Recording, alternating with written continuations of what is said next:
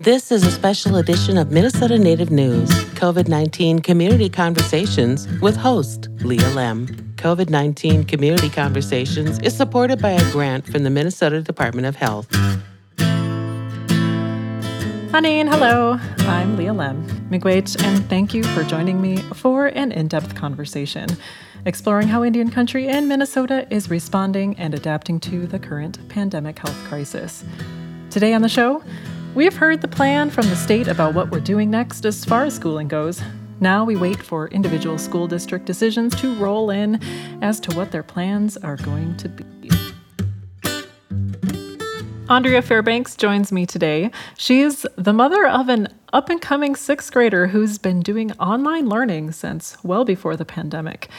And Andrea is an educator with the Indian Education Department at the St. Paul Public Schools.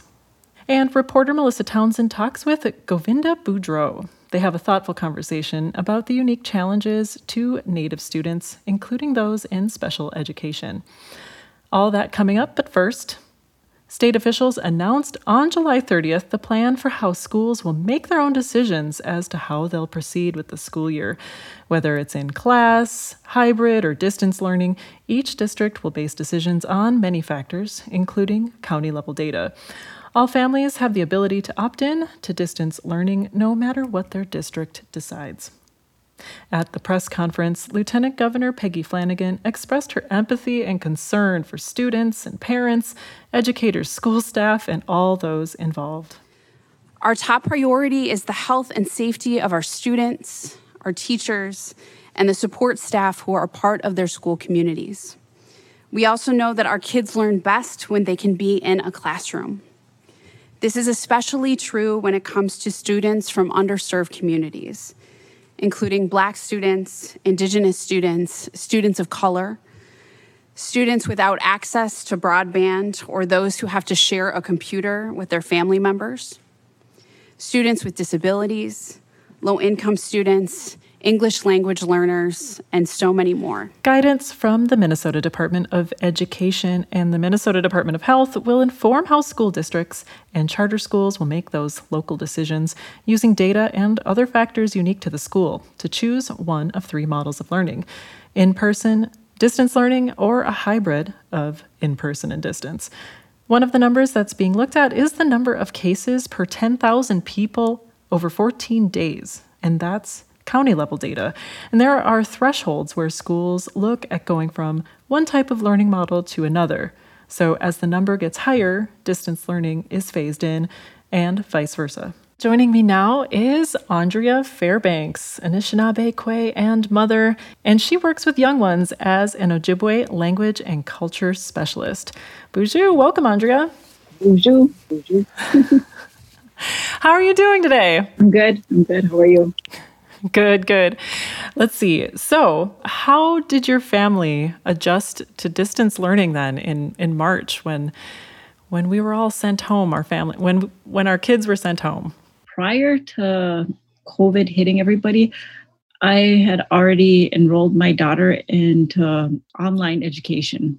And so she's been doing that since uh, just after New Year's.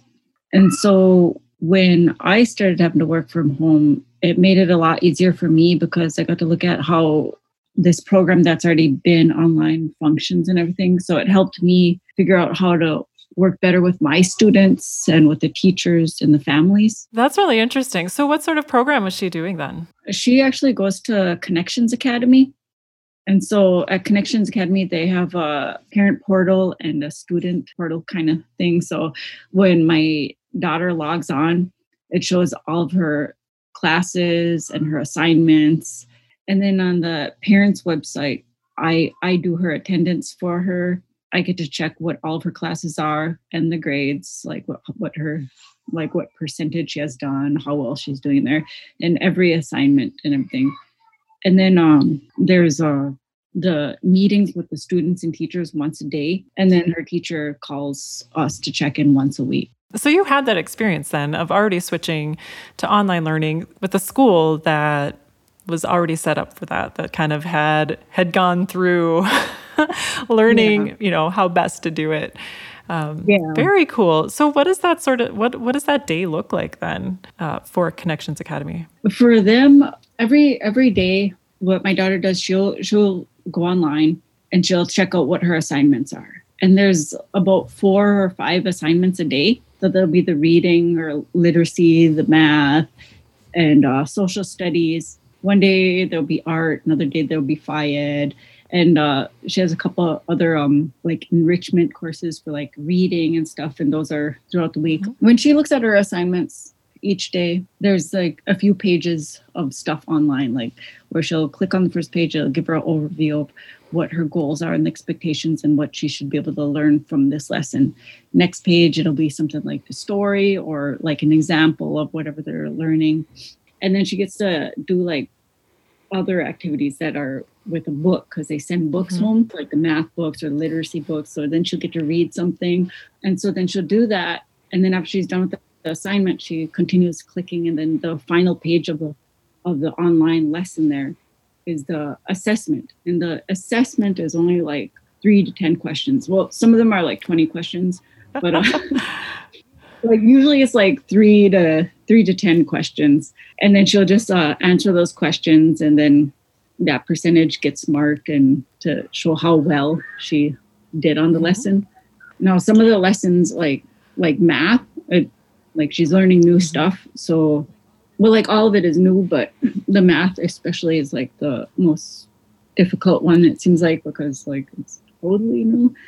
And so, as the parent uh, on my side, a lot of times I'll have to go through each lesson in her math and the same pages that she has on hers, it'll have on mine for the lesson, but then it'll give details right below. This is what she's going to learn. This is how to teach this. These are examples. Mm-hmm. And so it's really well mapped out so I can help her every step of the way with every single lesson. So are you are you remembering a lot of math then? Kind of. oh, that's so cool. Yeah, there's, there's also been stuff that I'm like, I don't remember this, or like new ways of teaching. I'm like, I don't know how to do this, and I just email her teacher. I'm like, I don't understand this lesson, mm-hmm. and then she'll she'll get back to me and she'll say, okay, well, let's let's call each other. I'll call you at this time and let's talk about it, and then she'll walk us through it. Mm-hmm. And then the other thing is um, the lessons, like the lessons she has on Monday, are not due Monday like she could do them Monday, like that's that's great if she gets them done. But if like there's been times where a, a math unit or something like a whole week's worth of math is kind of like we don't get it and I don't get it. And so then we'll be like, okay, let's just focus on everything else for now, and get this done. And then like when we talk to your teacher, then we'll figure it out. So then we put it off until like Thursday when we get to have a conversation with her or when we hear back from her in email or something. And then we'll we'll get to have it explained to us so then we can work on that lesson then. So there's no like there's no penalty for not getting it done that day. Yeah. Yeah. So andrea uh, you know i'm i'm talking to you. I mean we're not face to face but we're over you know virtual uh, video conference here um, and mm-hmm. i see i see you smiling a lot when you're talking about this mm-hmm. it's just really cool to hear of a distance learning method that is working for you and your family uh, was there anything about that that public schools, charter schools could learn from something that's already been set up like Connections Academy? Oh, there's there's a lot. there's a lot. I think it's it, it I think parents whose uh, students are new to this online learning, it would help them to advocate more for their students and speak up more that uh, we can't expect our kids to do this uh, full workload that they would normally do when they get to do the face-to-face learning. When we're when we're all in school together with with like the teachers and students together there's more time to get the like get answers right there right on the spot for everything and one-on-one help and everything.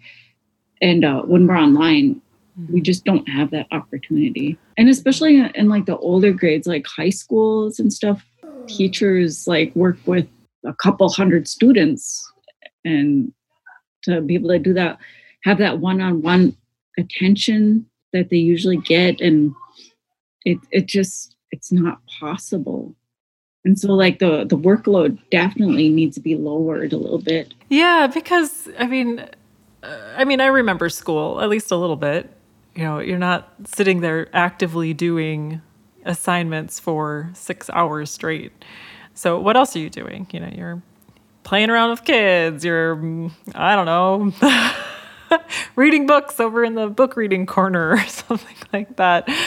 Um, recess, lunch, you know, all of these things that that expands the time, I guess, in in the classroom. So, with my kid and and distance learning this this spring, you know, we'd be done by 11 11:30 or so in the morning. And yeah, and that was a lot of work. That was a lot of concentrated work. So you know what else after that? You know like what do students do after that while the parents are trying to work or you know any number of any number of things that um, is happening in the family. So yeah it's pretty interesting to to see what'll happen you know for for students um, that'll be doing more of the distance learning or hybrid learning or anything like that. So indian education um, at the st paul public schools that that you work in uh, what did that look like in the spring? Well, in the spring, it was like in my department, we were more focused on making sure all of our families had what they needed. Like the main goal was making sure every family had a device, like mm-hmm. their own laptop or whatever they needed. Couple weeks, that was it. Let's make sure we contact our families, make sure every family is contacted, make sure every family has something that they could use. Make sure every every family knows how to get hold of us, like our department, for any mm-hmm. other needs that they have. At the same time, the focus was uh, do all of our families have food? Make sure that they're all getting getting their food and they know how to get the food and everything because they need to get their breakfast and their lunches from school and everything. Still, it was more like just helping our families adjust. And that was a huge part of it. And then also, how do we uh, help the teachers if the teachers need help. Some of us had other classes that we already participate in, so or that we help facilitate and teach. So then we had to get online and work with our students, and then, mm-hmm. then there was also our our students who weren't showing up or weren't participating, or we had to figure out are they doing okay? Or do they have mm-hmm. internet?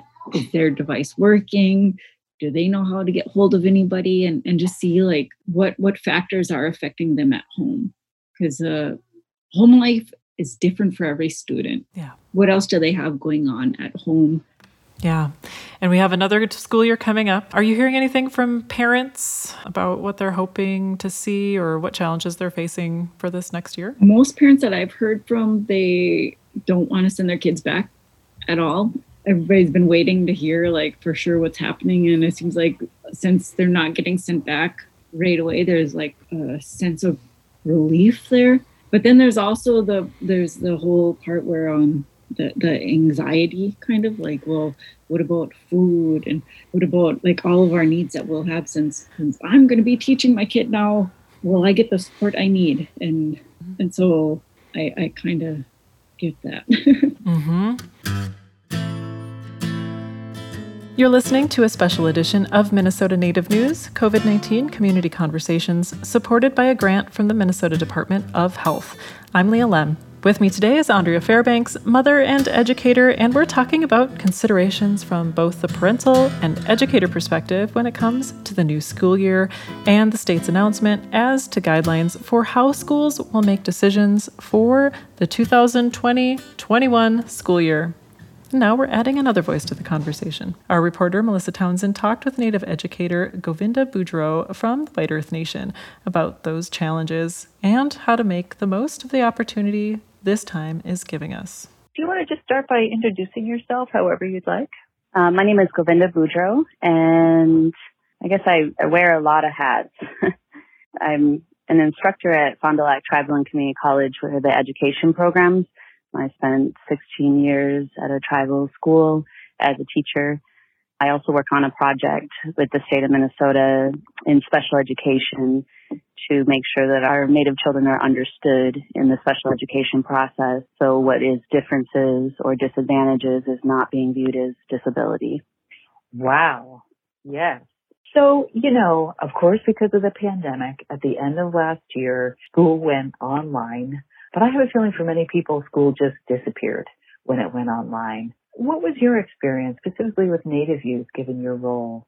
You know, nobody really knows how to do this. And because I work with over 30 school districts around the state and primarily with their Indian education and special education staff, to navigate this, we were doing weekly meetings to talk about, you know, what's happening and how do we really meet the needs of our kids and our families during this process. So we got to see and hear a more collective response from each other about what the struggle was. What were you hearing from people? What was the struggle? We had a lot of different topics. Sometimes families left the area. They may have been in a more metro area and went back even to their tribal communities or people didn't know, you know, where they had traveled to. How do we, first of all, know that that's happening because it becomes very secretive because there's a fear of losing our children if we allow people to know what we're struggling with during this time. Yes. But they have rights to be able to maintain access to education. Say they had to go into foster care or people fall upon hard times. They shouldn't have to lose everything. And the effects of having to lose everything in that process mm-hmm. are really detrimental educationally, socially, emotionally, spiritually. And it triggers a lot within children. Yeah. When it comes to social and emotional resources mm. from school districts, how is that being addressed or delivered? This was an ongoing topic of our discussions during this time because everything that we knew to do before to help each other socially and emotionally involved coming together and being with somebody. It was probably the most important topic because none of this matters in terms of academics if, if the social emotional health of our children and our families are not being considered and, and well supported. All of us, I think, struggled with how to do that. So if you yeah. have somebody that starts disengaging and you can't physically see them and you can't get them to answer, you know, an email, a call, how do you know they're okay? And how do you, how do you connect them to the right things? We had at least one suicide during this time oh. in one of the communities that we work with and, you know, other scary incidences of, you know, concern that, you know, we don't have the opportunity to really touch base with, with children coming into the school and families coming into the school or teachers or others liaisons to go out to homes and have home visits, there was at least a touch base that we could all sit together. Mm. And we've lost pretty much every way that we know how to navigate this. A lot of schools started coming up with like these virtual calming rooms with, you know, calming music and coloring pages and some of the Indian education programs started sending out activity kits and books and things that can be worked with with children and families and focusing more on togetherness and things that can just focus the mind in a different way. We've never had to navigate it this way, including, you know, we have to step back from the ceremonial aspects and in how much we can even rely upon whether or not we risk going to our healers and our elders during this time. Yeah, I mean, the importance of place, the importance of people, it's not there, it seems, when it's all paper or video. We've been having some really deep discussions about how to navigate that. You know, like we have a language nest that we work with that's, you know, highly focused on having the elders involved with these families and the babies and this multi-generational model. And some of that can occur over Zoom or, or other things that it can't go as deep because there's certain things that are not intended to happen over a computer. Mm-hmm. And so we're trying to figure out how to do these things and keep people safe. We've never had mm-hmm. to have a different alternative to many of our ceremonies where we've had large gatherings and now how do we do this as smaller family units and then help support other community members to have access to that same kind of education, that same kind of knowledge and teachings from a distance. I'm thinking about the language camps that happen every summer. Are, are, mm-hmm. are, are those happening or? They are not. Even, you know, so there's language camps that are not happening. There's, you know, cultural camps, even our Sugar Bush. This happened right in the middle of Sugar Bush and schools that were, you know, going to go out and bring their kids out to participate and all of those things were kind of then brought down to just the family level. But then if your family doesn't have their own camp or their own access, mm-hmm. I mm-hmm. worry a lot more about families that haven't been given that opportunity to reconnect during this time, especially because not only have they lost everything that is associated with whatever they created before, but then those teachings and how to bring that into their home becomes harder. And I think, you know, there's places that we're beginning to move forward and then, then access issues, you know, so then you start thinking about, you know, the family that doesn't have as much parental support or a, a car to get there and how do you give somebody a ride or, you know, all of that. Do you feel like the disconnection is triggering in a way because of the historical disconnection through colonization? It absolutely is triggering. Maybe it's not triggering for everybody. Um, mm-hmm. I do think that for those of us that, you know, have been able to maintain a connection or have connections in our lives, the fact that it's not there now and that we have to renegotiate and navigate those things has been very triggering. And people that are, you know, brand new to maybe reconnecting and then having that loss of now what, that becomes very difficult to navigate because what do you fill that with? You know, for years, my entire life, we've been told about a time coming that we would, you know, have to come back to our family units and um, navigate medicine. You know, how do you get food? How do you, you know, garden and hunt and all of those things on your own? And we never really mm-hmm. understood what that could be. And now we're looking at it like, okay, now's the time that we have to figure out as communities and as smaller family units how to support each other on our own. So what, what comes next for you?